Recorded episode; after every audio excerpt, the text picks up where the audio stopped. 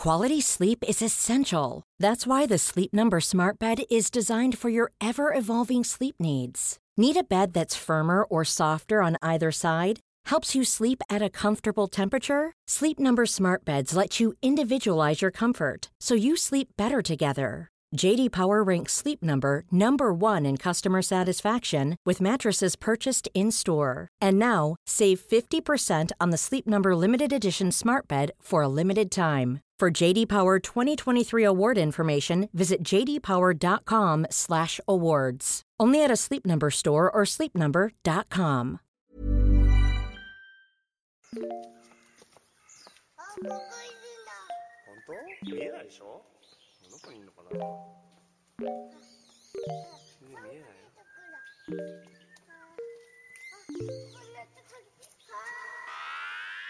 What's good, Internet? Welcome to day two of our holiday podcasts here at Waypoint. Uh, today, joining me, I I think this is probably going to be the same crew as yesterday. We're we're in the middle of recording these, recording them out of order, so who even knows? Uh, Danielle Riendeau is here. Hi, hello. Rob Zacny. Here with the wrecking crew. Uh, uh, that, that video hasn't aired yet. You're The referencing a thing that- wrecking crew. Oh wait, maybe that will be today. Today's Tuesday. Uh, yeah, yeah, that'll actually be. Yeah. Yep. Uh huh. Good. If you don't know what Rob's talking about, go watch our video of, of us playing some XCOM 2, featuring the Wrecking Crew. Uh, That also rhymed. featuring also featuring a Russian who believes he's a steampunk. Hey, and if anyone has a good suggestion for like a douchebaggy, steampunky name for an alien hunter that sounds like gears and valves, uh, then let us know because we we need we need some help. We do need some help. Also joining us, the the truest steampunk of them all, Patrick Klepek. Am I still angry about this tax bill a week later? Check in. I am. Check in Yeah. with my Twitter feed a week from now. yeah, No, probably. no, wait. I mean my current Twitter feed in Oh. the the nineteenth. I Twitter- see. I'm telling myself to check my Twitter feed a week from now. I see. You're saying when you listen to this Uh-huh. uh, on uh, like as always when I re- on- yeah, when I re-listen to re-listen all of our podcasts. on, on December 26th, on December 25th, it's it's Christmas time in the in the Klepek household. You exchange gifts. There's singing, cake, uh, a ham or a turkey, perhaps. 26th rolls around. You are like sit the whole family down. and You go, all right, time, to for listen to my podcast. podcast." Pod, Waypoint podcast time. Um, it's funny you bring up the tax bill, Patrick, because Okay, today, um, to go hand in hand with uh, an article that, that Danielle wrote uh, about all the, the great queer characters in games this year, we wanted to kind of circle back around to something we did way earlier this year, which was, you know what? Let's just talk about politics. Uh, talk about what, what politics looks like in games this year. Talk about what what the kind of state of play is. Uh, that was not meant to be a, a, a pun in any way, but like, you know, it has been. We've said it again and again. I think all year. This year fucking sucks. Uh, we wear uh, our politics pretty cleanly on our sleeves, or I, I mean, maybe it's not even we wear them so much as we do our best to explore them very publicly. Um, we talk about games with a political lens, and you know what that meant two years ago is not what that means now. It, means what it meant two years ago, and also means this this other thing too, where we're thinking about how the current uh, you know administration in Washington is affecting things in, in the U.S. for games, how world politics has has affected things all around the world. Um, you know, it is a story that there are types of stories that we that we reported on this year that are not what we would have thought to report on a couple of years ago. Um, not that the stories weren't there, but you know, I think I think this was kind of a kick in the ass to some degree. Um, so I'm just kind of I just get the temperature in the room, like the day that we're recording this. The I guess moments ago while we were recording another video, the House of Representatives passed the Republican uh, tax overhaul. Um, that is. I don't even I don't even like calling it that because it's such a Hey, on the, an on the plus side, the fuck it is. what is uh, breaking right now is so you know when uh, all the really good Virginia uh, votes happened, whatever, like a month and a half ago, that the Democrats got a bunch of you know uh, made a lot of progress in the House of Delegates in Virginia, Mm-hmm. and then a couple of them had to go to a recount, and if a couple of those tipped the Democrats' way, they could either uh, win or uh, tie the House of Delegates. Which, to be clear. They were down 32 seats prior Right, to the, the election, like a hu- lot. a, a huge amount. Yeah. It was generation, generationally in Democrat uh, in Republican power, and so uh, the recount happened today and was just certified, and they won a seat in the House of Delegates by one vote which brings it to 50-50 power because the Democrats got that that like not one vote like oh we went to, to the Senate and like there were 50 you know no one vote in an, like an, in an election Right. was enough to Like ta- one person stood one in the person booth. yes Oh, and that gives them Wow. 50 Totally. 50 and a lot a better chance of uh, passing a Medicare expansion in uh, Virginia so so that's good Perfect. That's hey, it's a step. It's a step, uh, and like those local races are going to be the things that help shift policy, like in general, uh, especially if if if Republicans continue to to run things at the federal level. Like one of the ways to counter that is to start winning local elections and and making you know if the shift is towards state power, then then fucking run those states. You know, um, it's it is maybe the, the the stuff that was happening in in in Virginia. I I, I guess I'll still say Alabama. um, Yeah. is meaningful uh, and and heartening. Maybe some of the stuff Doug Jones has said since, since that vote has not been as great, uh, but Well, and then you got Meacham in Virginia right, right, right, being right. like, man, I can't wait to uh, get people uh, back on the workforce uh, who were on uh, Medicaid. So that's heartening. yeah, Well, So is this where we're at? What- It's it's interesting you talk about like the what's actually important is like the local elections 'cause it's about like stuff you can control. Like I think has mm-hmm. been like the a lesson of 2017 for me, and like in this whole climate was like finding things that I can make an impact in, and like that runs everything from like voting in my local school board um, to make uh, you know changes on like a you know like a, like an actual high school like board policy level, and then on the flip side of that is like essentially like why we like started Waypoint. Like like part of that was like a frustration that Austin and I have had like in our history of like working for places that uh, politics just were not a huge part of like how you ran a video game website, which is like Yeah. totally fine for lots of places. That's less of an indictment as much as like what I found myself more interested in doing was that type of work. And so like Waypoint, you know, from day one was like trying to create a space that like that's just the kind of place we are and like that has been really heartening to have in 2017 was like like a cool like a, it really just a, a, place where I can have those thoughts and have those conversations and share that with like a larger audience that maybe doesn't get to have those conversations with people Yep. in their lives. It's like they can come to Waypoint and listen to people have those and participate that whether it's in the forums or, or Twitter or like whatever the case, like trying to create a community that is built around sort of like those shared values and interests. And I, I here's the thing I, I want to say briefly about that too is like I know that lots of people I, I've you know spoken to people fans of ours readers um, people who maybe don't agree with us on everything but who appreciate and and I appreciate that they appreciate this that we put stuff on their radar or, or or connect it to their to their world in ways that helps them to think about it. I have done a lot of roasting a sort of um, very popular liberal mode of uh, of relating the political uh, in my in my time, which is to say uh, comparisons between Trump and Voldemort, or Trump and Emperor Palpatine, or Trump and Sauron, or Trump and various other villainous you know figures in pop culture, uh, and in general the sort of like hashtag the resistance hashtag wear the the rebel alliance symbol on your sleeve the like we are the the we are up to no good shit. Like those metaphors have always bugged me because they are very surface level and when they're very surface level they suggest a certain arc to history that is rarely as clean. Um, uh, they suggest a certain purity that you will not find in the people you're going to vote for, unfortunately. Uh, and they suggest a certain degree of like there's there is a, a reductive quality uh, on the way to making what might feel at the time like a, like an effective metaphor.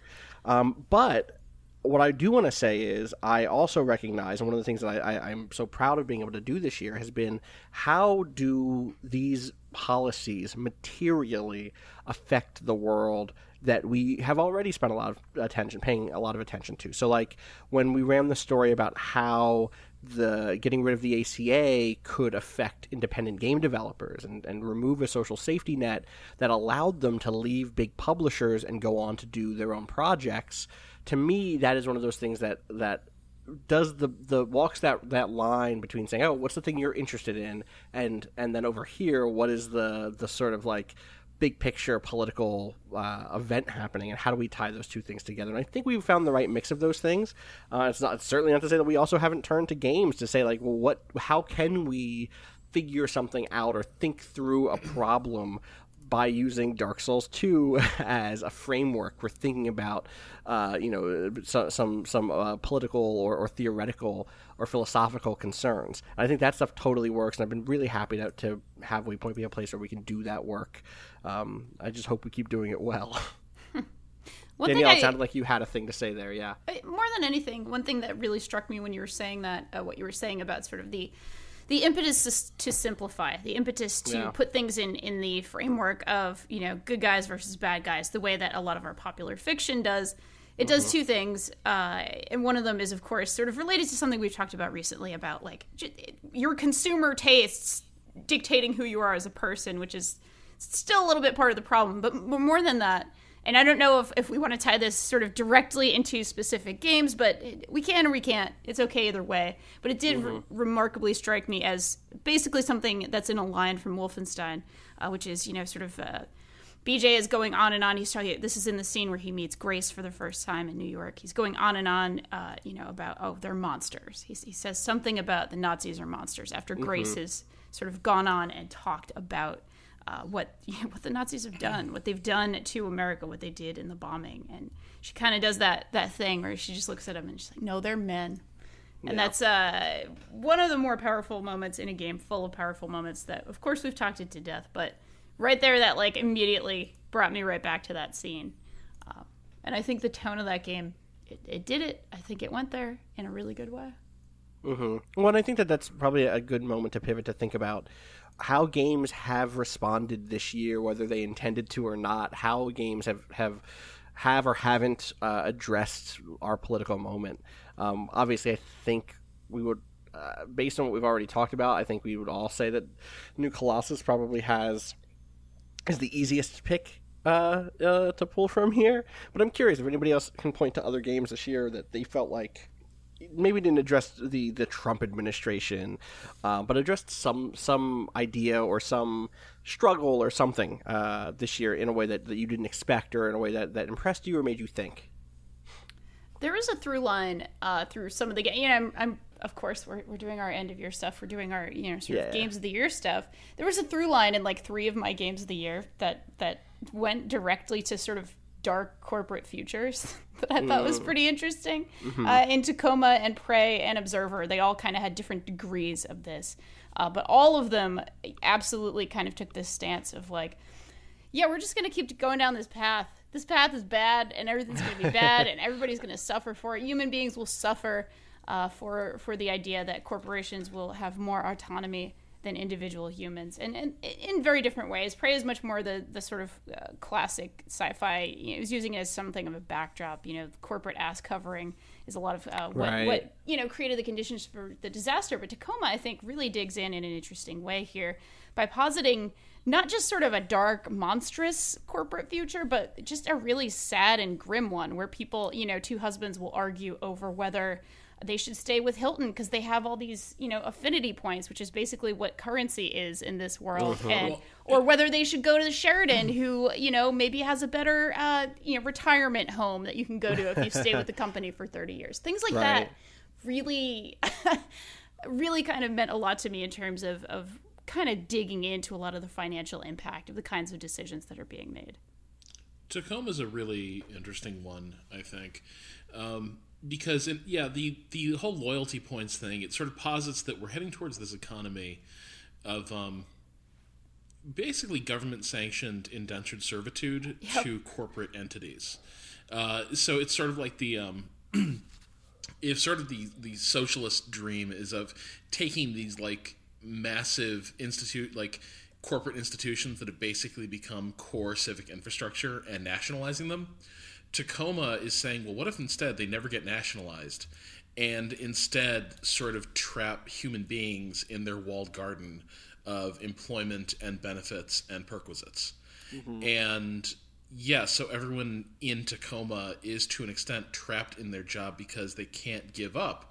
Uh, they can't give up benefits. Uh, they can't give up the opportunities uh, it's creating to go to, say, like Amazon University. There's a loyalty transfer point. You don't pay Yeah. tuition money anymore, you pay tuition loyalty points. Uh, and this is, uh, you know, when we're talking about that, you know, the many attempted uh, acts of sabotage and destruction of the ACA this is partly what a lot of this revolves around. This idea that like, yeah, you're free, but you are constrained in a lot of ways by corporate structures and uh, sort of rigging of the system in uh, in ways that benefit uh, corporations and shareholders. Uh, and so I think yeah, Tacoma has that going for it, as well as a really bleak and totally authentic feeling uh, vision of how fucking smarmy the future we are on track to build Yeah. is going to be. This idea that like, um, you know, or, like late this year, Elon Musk had one of his big his big uh, brainstorms, one of his big moonshot type ideas, super exciting stuff. He was going to put a fucking Tesla Roadster in orbit around Mars using one of his rockets, Uh-huh. and his uh, his it's Space One, right? I think Uh, the, so. the rocket venture I he's running. think I yeah I, I believe that that's sm- yeah I think that's right. It is it is exciting stuff. It is like cutting edge rocketry rocketry stuff. There is there is SpaceX cool is stuff. his. There it SpaceX, is. is SpaceX. Space One is someone else's. Uh, is that the Virgin Death Trap? Uh, maybe. experimental plane. Anyway, uh, point is, um, so some of that is exciting, but then also, what is the vision there? Uh, I'm going to basically hang a corporate billboard for my fucking car company in orbit around Mars. Right. Uh, in other words, I'm basically going to vandalize uh, the natural wonder that is our solar system in some ways. Right. Uh, hang a billboard, but this is this is kind of what we are sleepwalking towards. And Tacoma's like, okay, uh, all every time you've ever said like I love living in the future when your phone like gets an email or you know you Right. you manage to like edit a photo uh, you know you know using your using your fingertips. Every time you say I love living living in the future uh, Tacoma's like okay let's just take that to the, log- the logical consequences. Um, the future's here. We have space travel. Uh, you can see the solar system. There's extraterrestrial colonization uh, happening. All awesome shit right? Except it's going to be the same garbage we have now. Uh, All Right. the like twee branding uh, that, that we already live with to the nth degree, and there's no escape from it.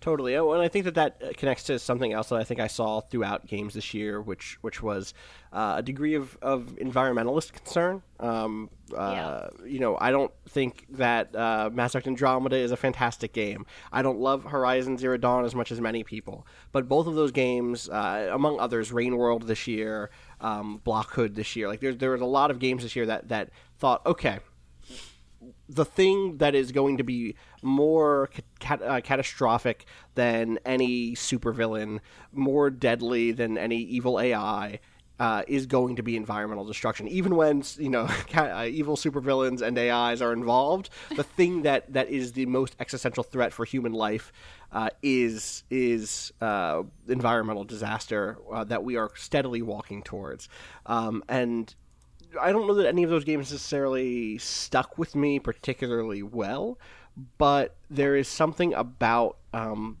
th- that's one of those things that I'm hopeful that as we continue to move forward, we get more and more and more about, and and even maybe I can imagine it being the place where we actually see works that are almost didactic, almost uh, po- polemic. Um, I just got a chance to rewatch. Um, uh, uh, Nausicaa and uh, the in the Valley of the Wind, um, which was the pre Studio Ghibli Studio Ghibli film, the, the the one that kind of led to uh, Studio Ghibli being made, and that is a movie that is like fucking on its nose, like one hundred percent about environmentalism and conservation and the protection of animals and blah blah blah. And I, you know, I think it's almost there's a degree of it that's like a little corny now because it's so obvious, but at the same time, there is there of all of the issues, it is the one that is the most absurd that we are not unified on uh, addressing. And, and I say that as someone who you know, is not environmentalist first and foremost. I am, you know, I've definitely studied labor more than I've studied, you know, environmental theory or environmental policy. Um, but I absolutely can imagine us getting games in the near future, and I hope we do, that really dig into that that topic uh, headfirst and and encourage us to become more politically active. Um, because it's a fucking big one. It's a big one. yeah, if we can't live, that's a little bit of an issue.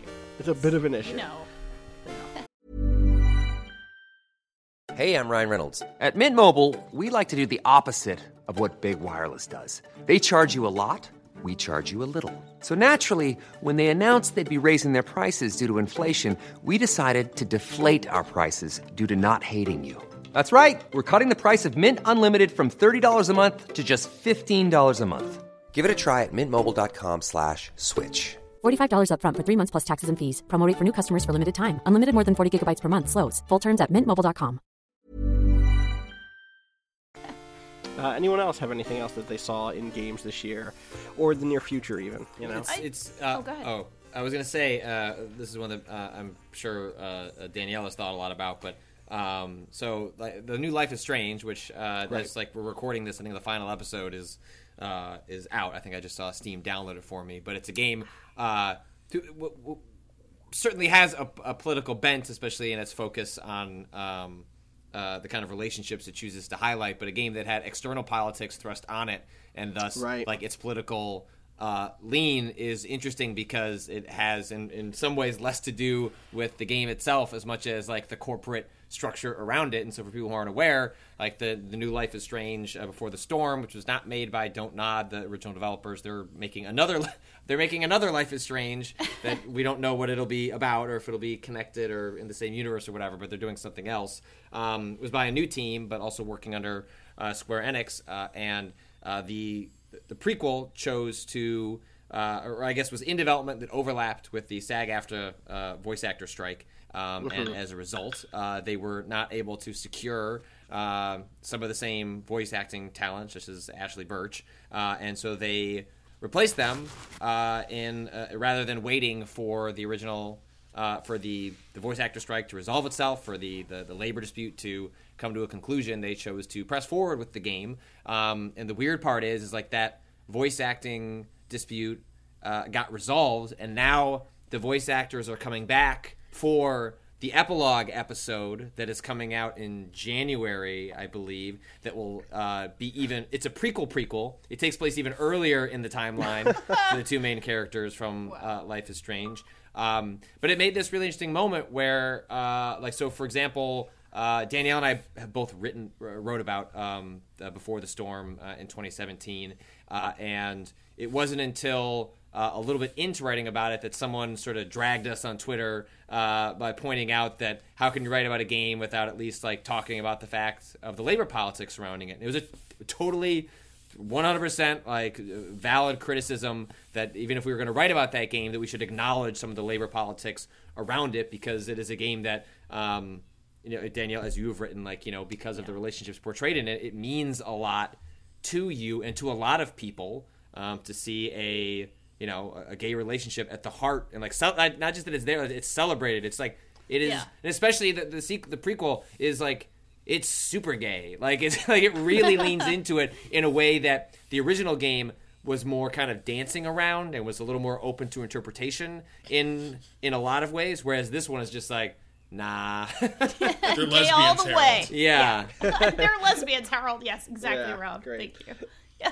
Perfect. but i'm sure you Um, i'm sure i'm sure yeah. Danielle, you must have had some complicated feelings about that as you sort of played through it as well Yeah, absolutely. And it's it's it's really hard to to kind of love something with your whole heart and then go you know to look into a little bit of how it was made and then kind of think like oh god they use scab labor like god you know god damn it you know kind of throw the throw the desk over and have that kind of reaction a little bit of like you made something so great can't you can't you make it the right way too and then of course that's me being also like a little bit not not selfish but a little selfish wanting this to kind of be we talk a lot about things that are problematic, right? We talk a lot about you know uh, that that phrase itself, and and it's okay to like things and understand that you know there are compromises made sometimes uh, when something is made, and you have to kind of decide where you land on that in a lot of ways and you have to kind of be honest with yourself uh, where you land on something so that that remains like the game this year that i have the most complicated feelings on because of that and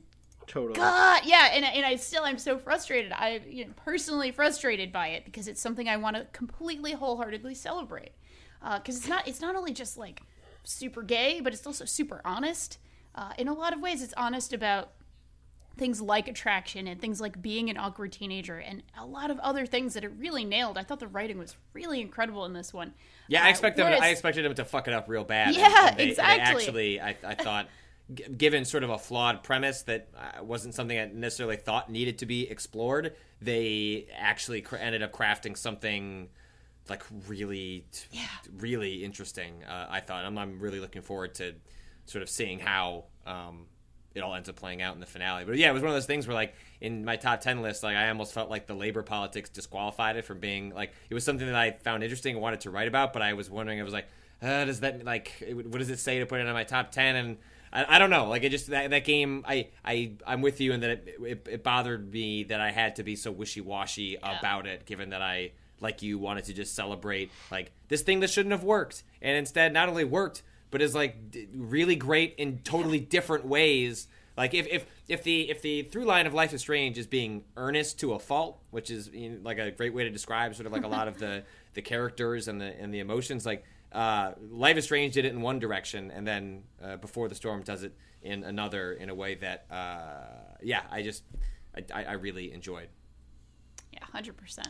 There's a The, little bit of um, this. Oh, sorry. Go ahead, Austin. No, go ahead. What were you going to was say? gonna say there's a tiny bit of this for me as well in uh, A Hat in Time, uh, which again was another Right. game that I, I really enjoyed. And it's, it was like, oh my god, this shouldn't work. You know, 3D platformers are ridiculously hard. Especially after make. Yooka-Laylee fucked it up so bad.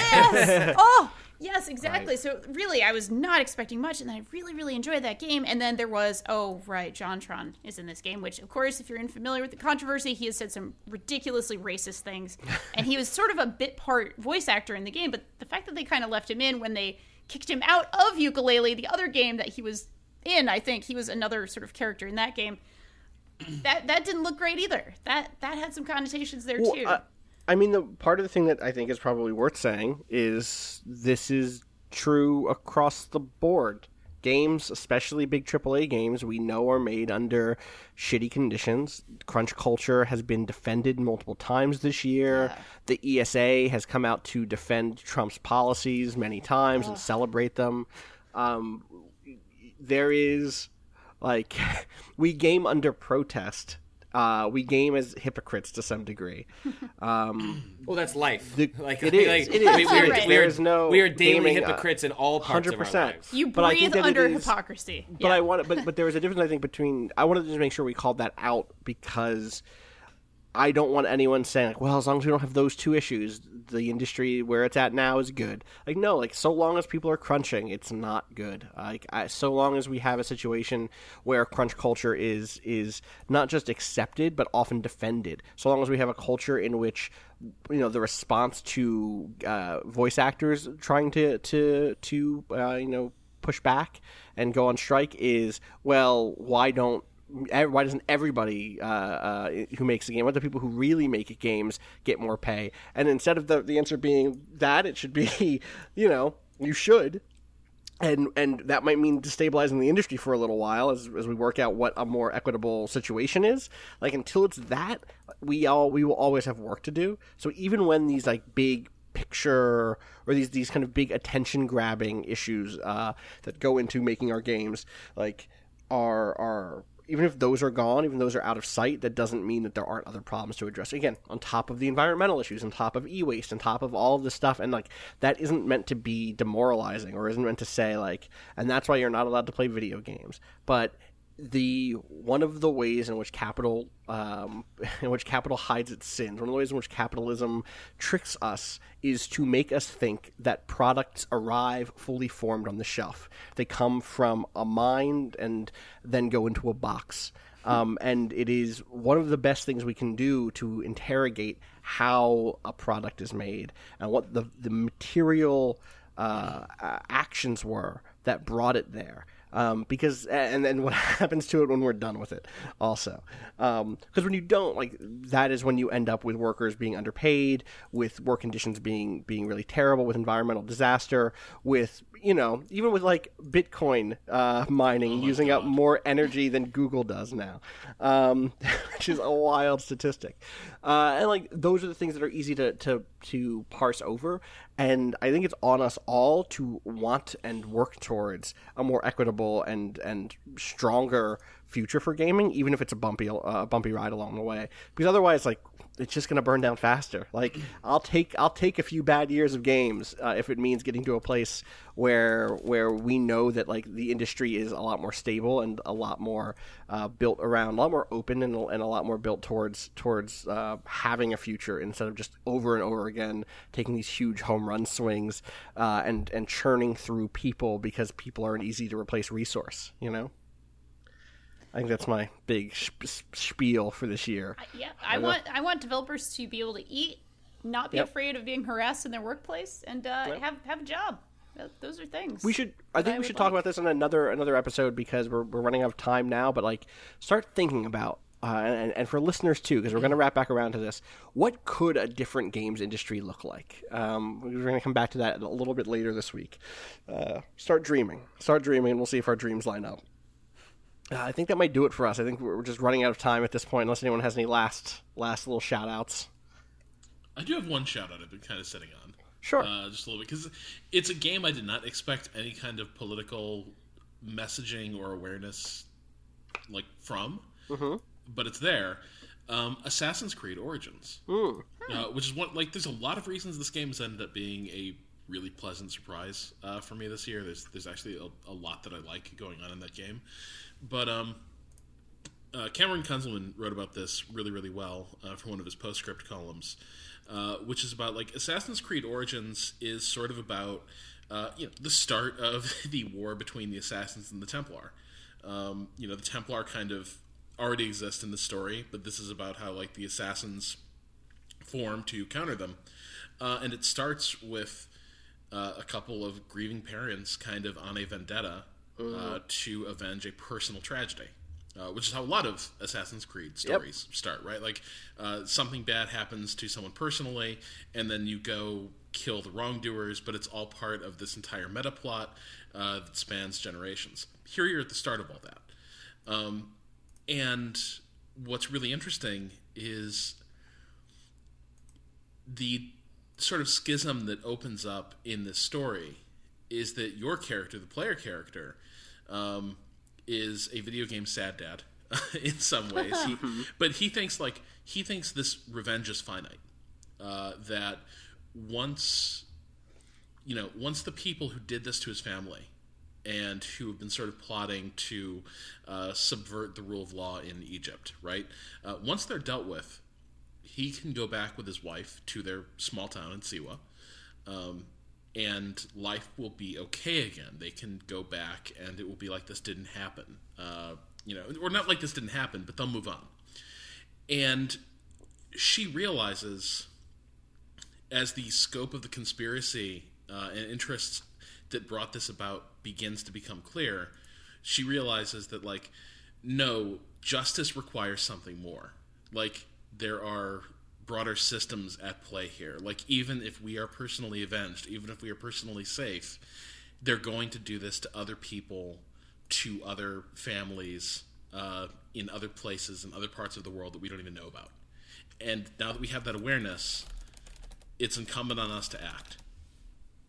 Um, right. And I think that is really impressive uh, for for an Assassin's Creed game of, of, uh-huh. all things. Like, and it's still it's still an Assassin's Creed game. Like, it's still kind of vague, but it is kind of pointing toward this this awareness of like okay well well here's why here's why the assassins exist right like here's you know here's what happens when you realize that like a lot of the evils in the world are not isolated incidents they're not a few bad actors they are right. systemic and right. they're cross multiple generations. Uh, and fighting them requires a completely different perspective and uh, a different mindset. Which which sort of runs against one of the long running things with Assassin's Creed, which is the sort of conspiracy theory style.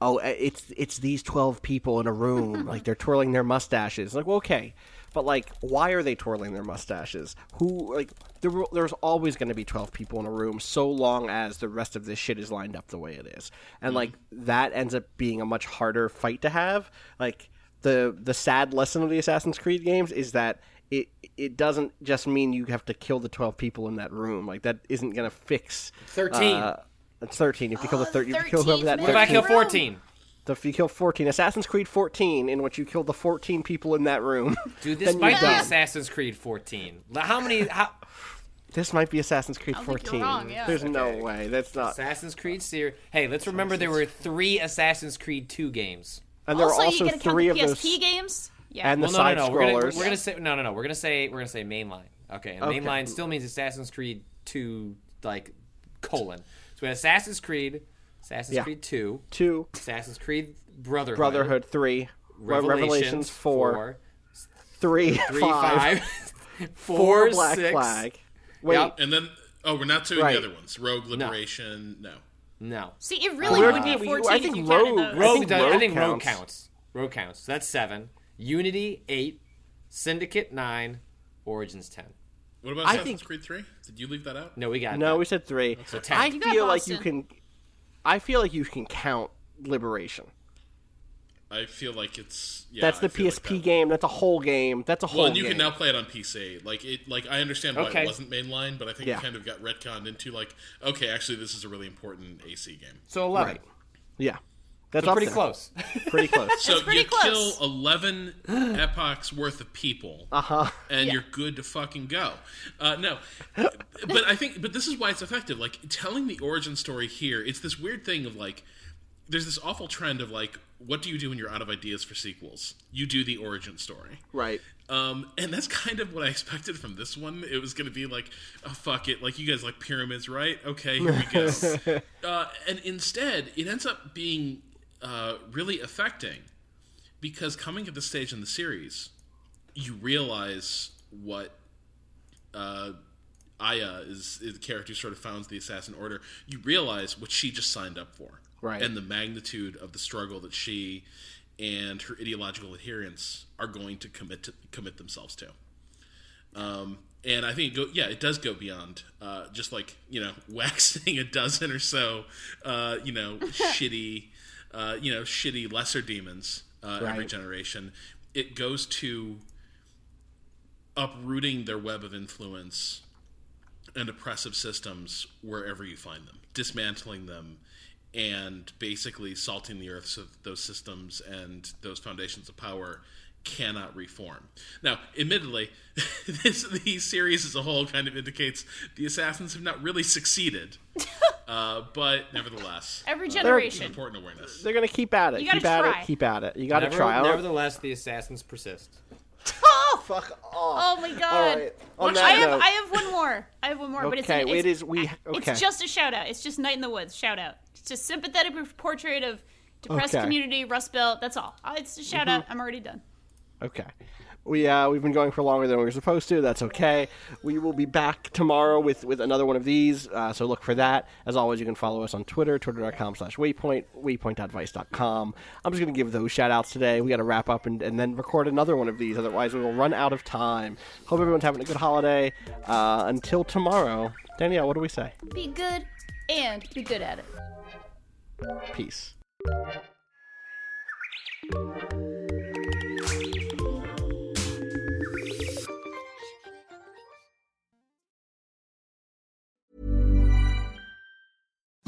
Imagine the softest sheets you've ever felt. Now imagine them getting even softer over time. That's what you'll feel with Boll and Branch's organic cotton sheets. In a recent customer survey, 96% replied that Boll and Branch sheets get softer with every wash. Start getting your best night's sleep in these sheets that get softer and softer for years to come. Try their sheets with a 30-night guarantee. Plus, get 15% off your first order at bollandbranch.com. Code BUTTERY. Exclusions apply. See site for details.